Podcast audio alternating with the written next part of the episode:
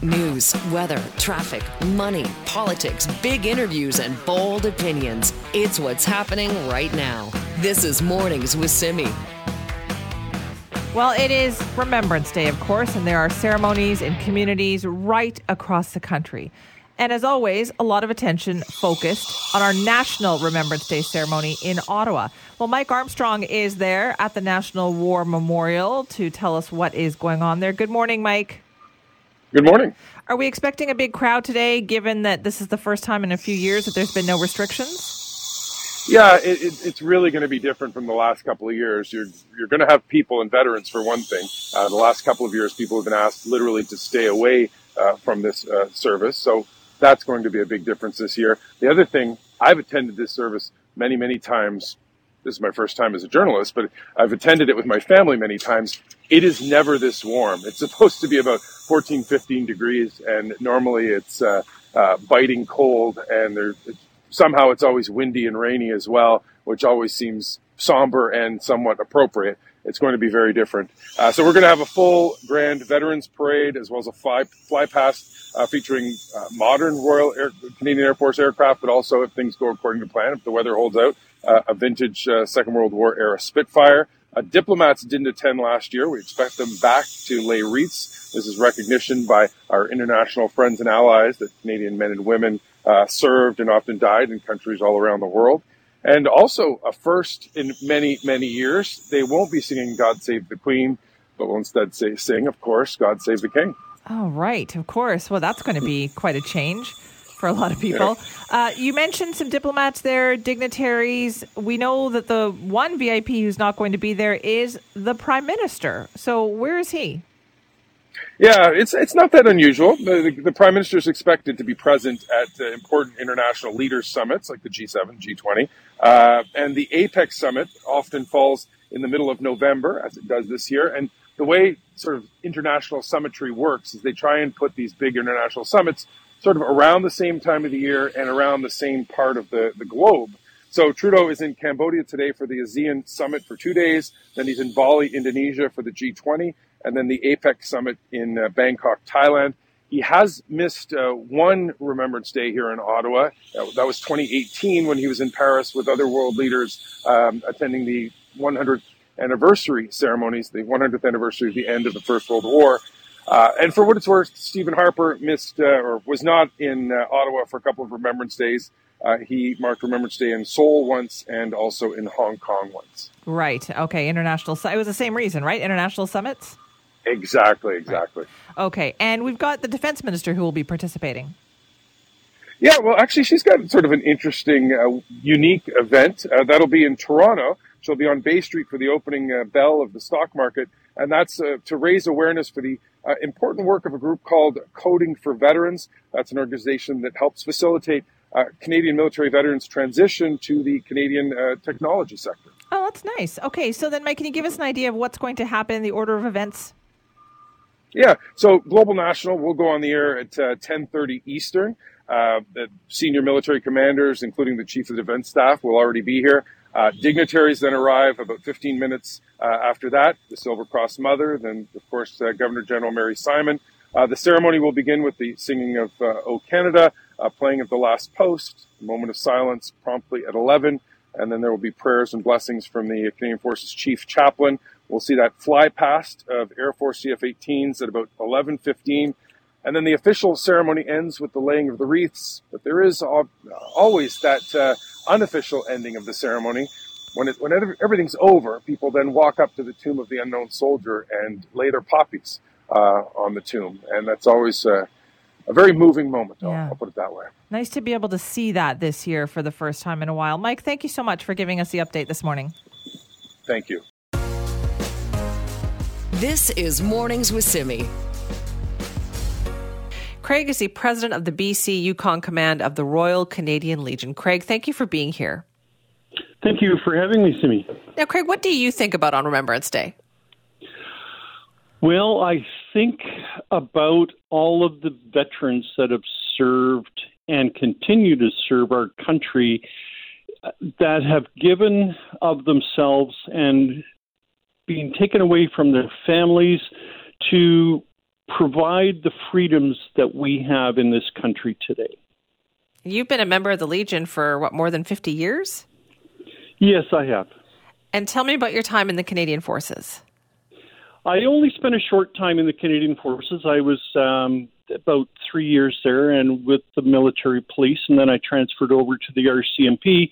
But while I was in the RCMP, I got to serve three um, missions overseas with the United Nations Peacekeeping Force. So, working side by side with Canadian battalions of the military and other militaries uh, overseas, um, just yeah, great experience, and uh, got to see some of the combat areas or, or conflict areas, I guess, if you will, that uh, Canada actually uh, goes into. Right. You served three United Nations missions as UN civilian police. You were in Yugoslavia, Kosovo, and East Timor. What was that like?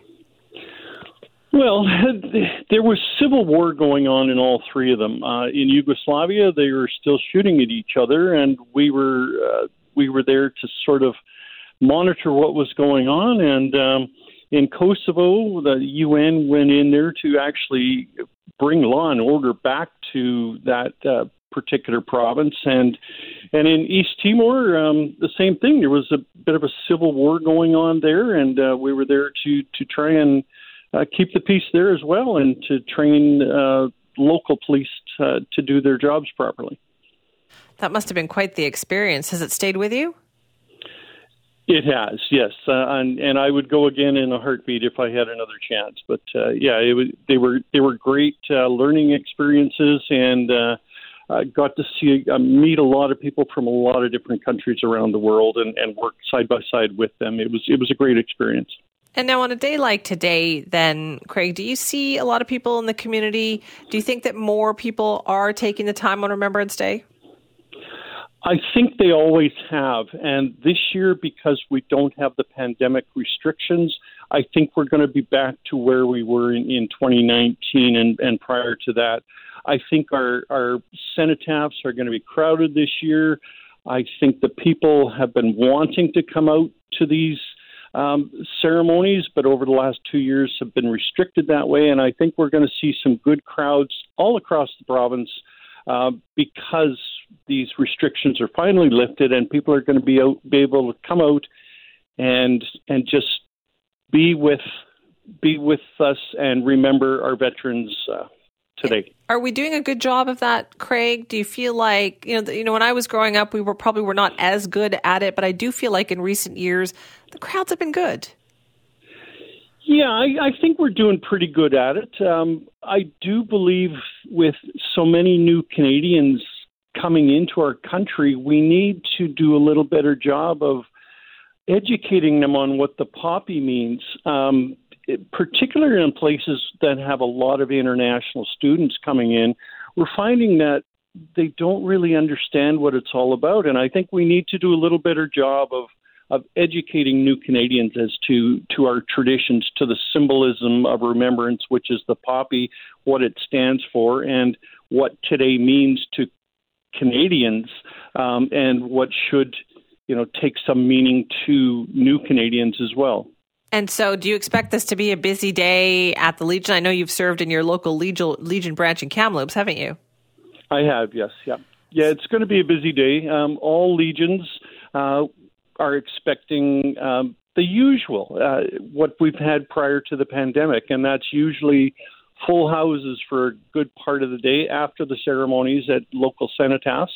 Uh, the legions are one of the places that uh, that people tend to go to socialize a bit, along with other veterans clubs uh, like the Army Navy Club and local armories and such like that. So, yeah, we're expecting people to be out and and uh, socializing and back to normal again to me. Good. That's good. So, Craig, is there something that you would like people to keep in mind on a day like today?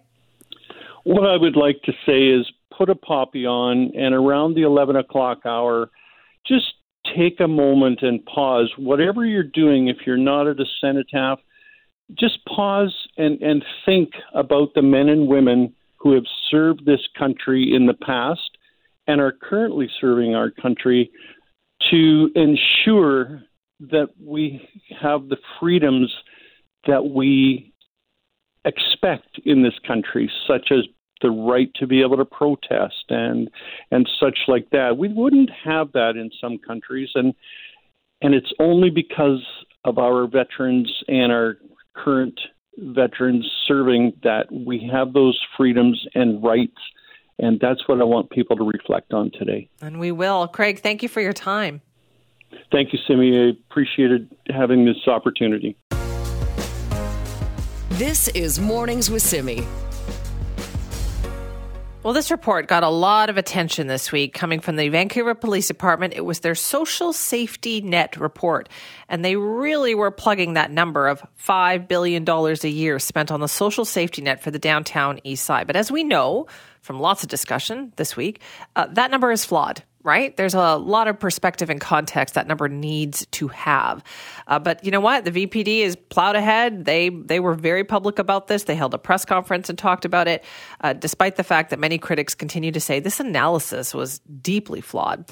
Well, joining us now is Jen St. Denis, who's a downtown East Side beat reporter with the Tyee, has a new piece on this that you should check out at tyee.ca. Jen, thanks for being here. Thanks, Simi. Good morning. Let's talk a little bit about this. Like watching this all unfold this week, it seemed very unusual. Have you ever seen a police department do something like this before? Well, the Vancouver Police Department has actually done a number of reports in the past that do kind of focus on these issues, like the increasing um, work that police do kind of around mental health issues. So it's that part is not that unusual, but I think what we're seeing is a bit of a new playbook from police agencies across Canada um, because this company that the VPD contracted to do this report, Help Seeker, has actually done the same kind of report for other um, for other police departments um, in a couple of other Canadian cities, and it's actually been spun a really similar way. So there's a little bit of a political playbook going on behind this um, this particular kind of report. Okay, in what way? What do you think? So, uh, so this company, Help Seeker Technology, what they what they say they do is that they do data mining. So they kind of go through all these different data sources that they can access. So that's things like CRA, um, a big database called um, the Canadian Institute of Health Information, I think it's called, and a bunch of other sources like charitable filings and all that kind of stuff. And they kind of hoover up all of this information. Um, and what they have come out with in various cities is just an enormous number when they say and they do it for like one specific city, so like Edmonton or Vancouver. Um, so for Edmonton, they said the figure was $7.5 billion a year spent on what they're calling the social safety net. In Vancouver, they have this $5 billion number. And that is an enormous number. Like, those are huge numbers. Yeah. I was taking a look when I first saw the report, and it's like 7% of the British Columbia government's entire, you know, operating expenditures a year. So it's just, it is, it's quite outsized, and it seems to be designed to kind of stoke this outrage of like, oh my gosh, we're spending so much money. Um, are we spending it in the right place? Right. You mentioned the Edmonton figures there. I've been reading about this too. Uh, what was the reaction like in Edmonton when this same group, you know, and the police service there came out with one of these reports? Yeah, well, it's the the police chief, um, as the VPD did in Vancouver, um, the police chief in Edmonton did a press a similar press conference um, and yeah, they were really, he was really outlining like, oh, this is a really enormous number. And look, the police budget is quite small um, in the in the grand scheme of this enormous spending that we do on the social safety net. And so they're attempting to place the police budget in amongst all of this other spending. And this is happening, of course, at a time when um, there's a lot of community advocates and groups suggesting that we take, you know, we take a second look at police budgets how much we're spending on the police, um, all the activities that the police do. Are some of those activities appropriate, or could that be done by other agencies? Um, you know, or some of them would some of them be more appropriately done by mental health nurses or social workers, for instance? So there is that whole um, political discussion happening, and we've seen police departments really um, become a lot more political in trying to defend um, all of the work that they do, including all of that mental health stuff, um, they want to keep it and um, also, you know, keep their budgets and make the case that that they that they need increases. So that's kind of the context in which right. this is happening. What did you think of the reaction then, Jen, to you know, the police, the Vancouver police doing this? So that was really interesting. You know, we kind of initially, I initially heard about this report just through rumblings, through like sort of my source different sources, and there was this kind of confusion over why the police were the ones commissioning this report on the social safety net. Like, why are they the ones who are sort of would be qualified to do this? It didn't really seem like a great fit. Um, and then we saw that Global News got this sort of leaked summary of the report, um, and and you know, like there were people like Kevin Falcon, the um, opposition leader, kind of saying, "Wow, this is this seems to indicate something is wrong," and a lot of sort of outrage online. And then when we got the full report, um, you know, there were a lot of really hard questions um, for the author of the report, of the report, Alina Turner, who's the co-president of Help Seeker, and um, the Vancouver Police Department at this press conference. Pretty much every reporter really, really gobsmacked by some of the stuff that are, that were that was like stuck into this $5 billion figure.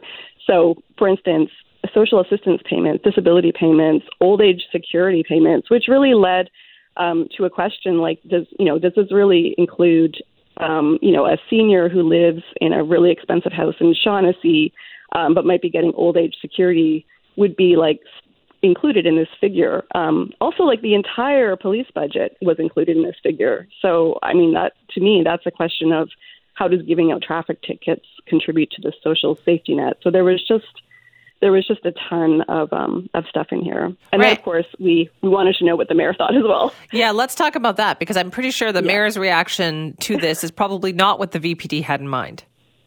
No, and you know uh, we have a new mayor in Vancouver, Ken Sim, and he was elected on this headline. You know his headline campaign promise was hiring 100 more police officers and 100 more um, mental health nurses. But the 100 more police officers, that always comes first in all of the advertising and all of that stuff. So we were really curious to ask him what he thought of this report, and he really dismissed this report, um, you know, in a bit of a subdued way. But he was saying, you know, this this report doesn't really seem to make um, a lot of sense. We have a lot of questions that haven't been answered, and it, ultimately he called it um, just not a very useful report. And a key thing that we were asking was, you know, would any future budget decisions be based on this report, whether it's like an increased ask from police for their budget, or or you know whether there was a lot of like questions about the downtown east side and how money is spent there. So we asked, you know, would this report be used to like cut any funding from the downtown east side programs? And so the answer on both of those questions um, from the mayor was no. This report um, was not strong enough to kind of like lead to any right. of those budgetary decisions. So interesting. Probably not the outcome the VPD were hoping for, but we'll see what happens. Jen, thank you for that. Thank you. This is Mornings with Simi. I wouldn't blame you at all, Surrey residents, if you are very concerned at this point about what is going on with policing in your community. There seems to be a lot of back and forth going on, even in the last 24 hours. We've heard that the union representing 295 Surrey Police Service officers has come out and said, listen, they vehemently oppose this new plan by the Surrey Mayor, Brenda Locke, to keep the Surrey RCMP operating within the city. In fact, the vast majority of those officers have said that if that happens, they will not join the RCMP. Now, Brenda Locke, who was just sworn in on Monday, has previously said that, listen, all of those officers could just sign on with the Mounties and everything would continue on. Well, these officers are saying, no, they would not do that. So, what is this stalemate? What is happening here? Joining us now is Melissa Granum, the executive director of the Surrey Police Board. Melissa, thanks for being back with us. You're welcome, and good morning on this Remembrance Day. Yes, uh, definitely. We're telling lots of good stories about Remembrance Day too, and we encourage people to do that with us. Uh, talking about though this policing situation, are are you concerned at all about this back and forth? Well, I I think um, I can't speak for the officers of the union or the press release that they issued yesterday, um, but their results don't surprise me, um, and I I am concerned about the back and forth because ultimately public safety uh, boils down in many ways to um, people's feelings of safety in the community, and I think it's important for both sides that we um, get some decisions and we can move forward with some clarity. Okay. Has the Surrey Police Board received any direction or had any communication with the incoming, the new mayor? Uh, we've not yet. We are working on uh, arranging for a meeting between uh, mayor and council and the board. Okay, so that hasn't happened yet, though. Is everything else proceeding as normal? Like, are you proceeding as though everything is regular? Yes, and that's because we are guided by the directions of the Trilateral Committee, and the Trilateral Committee is made up of three levels of government the city, the province, and the federal government. And there were multiple agreements in place prior to the election that directed the actions of both the board and the RCMP.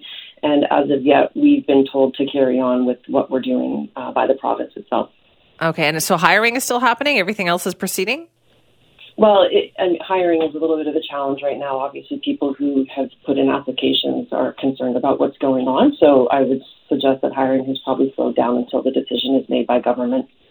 Okay, and how is the policing working right now, Melissa? What is the cooperation like between the Surrey Police Service and the RCMP? So, from what I understand, at the front line, so the officers who are responding to calls, the the working relationship is is is excellent. Uh, they're doing a good job together, and, and there's a lot of camaraderie. And, and our police officers, the Surrey police officers, bring a significant amount of experience to the front line. On average, I believe we're about seven or eight years of policing experience at the front line. Uh, so there's uh, a good relationship there because you know it's, it's no secret that Surrey's been short-staffed with policing, and so. Uh, our 184 police officers are, are a welcome addition to the front line for Surrey. So that that's working well. Okay, and so how does the call out work then? Is it just an integration thing where the two the two teams are working together? Yeah, so when I spoke earlier about the agreements in place, we have something called the Human Resources Strategy and Plan, and that directs the deployment of Surrey police officers. So there's a cadence involved and a structure involved. So every two months, uh, a, a cadre of Surrey police officers are integrated under the command of the RCMP until such time as we receive a transition of police jurisdiction to the SPS, and then Chief Lipinski would take command of policing in Surrey, and then the reverse would happen where uh, we would deploy our police officers, and there would be a slow transition out of the RCMP, and those members would be reposted to different areas. Uh, depending on what the RCMP decided to do. Right. Okay. So then, up until now, Melissa, how would you categorize recruitment? How has it been going? It's been uh, overwhelmingly good. Uh, we find that people want to come to Surrey because they want to be a part of something new, innovative, and progressive. Uh, we have had over 500 applications alone just for Justice Academy recruit positions, uh, and currently we have 28 um, JI recruits. Uh, we've had over a thousand, I'm not sure the exact number, but over a thousand, 1,200 applications for exempt officers as well. So the interest in coming to Surrey Police Service is exceptional, and it's it's uh, an outlier for policing in general, where there's been a, a challenge for police departments to recruit police officers. What have you heard then about how some of the current employees are feeling right now? So we've heard, we have um, been made aware of issues related to the treatment of our staff, and I understand Chief Lipinski is planning to report more comprehensively to the board in the near future on that. Um, but as it re- as the issue relates to respectful workplace matters, the problem we have is that we have two different employment structures. So the board employs municipal officers who fall under provincial legislation and under the oversight of the police complaint commissioner. The RCMP, on the other hand, are federal, and their legislation is federal, and they have no local or provincial oversight body to hold them accountable. So we're not dealing with the same deck of cards, if you will. So the board has no oversight of the RCMP's conduct, even as it relates to our staff. So that is a point of frustration for us. So we have heard uh, anecdotally some issues, um, but again, we don't have um, uh, a legislative structure in place where we have any oversight of, of that environment. Right, but that is something that you feel like we're going to be talking more about publicly. Uh, yes and no. I mean, you know, when police officers are feeling that they've not been treated properly, that's not necessarily something that we would take public. It's something that we would deal with to ensure that our police officers feel that they're working in a respectful and safe environment. Right, because it seems like it's all tied together, right? Like there were a lot of reasons why there was dissatisfaction with the RCMP in Surrey. Um, does, so, what are the next steps here, Melissa? What's going to happen? Well, we're we're waiting uh, patiently for a decision from provincial government. Uh, so, there's a number of reports that the government will receive to determine their next steps. Uh, and so, the focus of the board right now is to ensure that our police officers are feeling uh, taken care of and protected and uh, confident to stay with SPS. Uh, obviously, losing Surrey police officers to other agencies, and as we know, um, it's a very competitive market right now to attract police officers, and, and our goal is to keep as many police officers in Surrey as we can for the benefit of all of Surrey. Right. So, what the next step then would it be within weeks, within the next month? Like, when do these reports go to the provincial government? Uh, well, I, I know that the city is working on a report to government. From what I understand, they'll be submitting it after their November 28th council meeting. I that's what I understand to be true. Um, and from there, the government will take its time to ensure that it's making the right decision. So I, I can't speak for government on their timelines, um, but I know that they understand that you know time is of the essence for everybody on this. Right, sure sounds like it. And in the meantime, then Melissa is still making the efforts to sit down with the new Surrey mayor and talk about these issues. Yes, I mean the mayor Mayor Locke is the chair of our police board moving forward, and and so at some point here in the next couple of weeks prior to our first uh, board meeting where she will sit as chair, we will onboard her and and brief her on where we are with uh, Surrey Police Service and uh, move forward with her as our chair. All right, we look forward to hearing more. Melissa, thank you. Oh, you're welcome.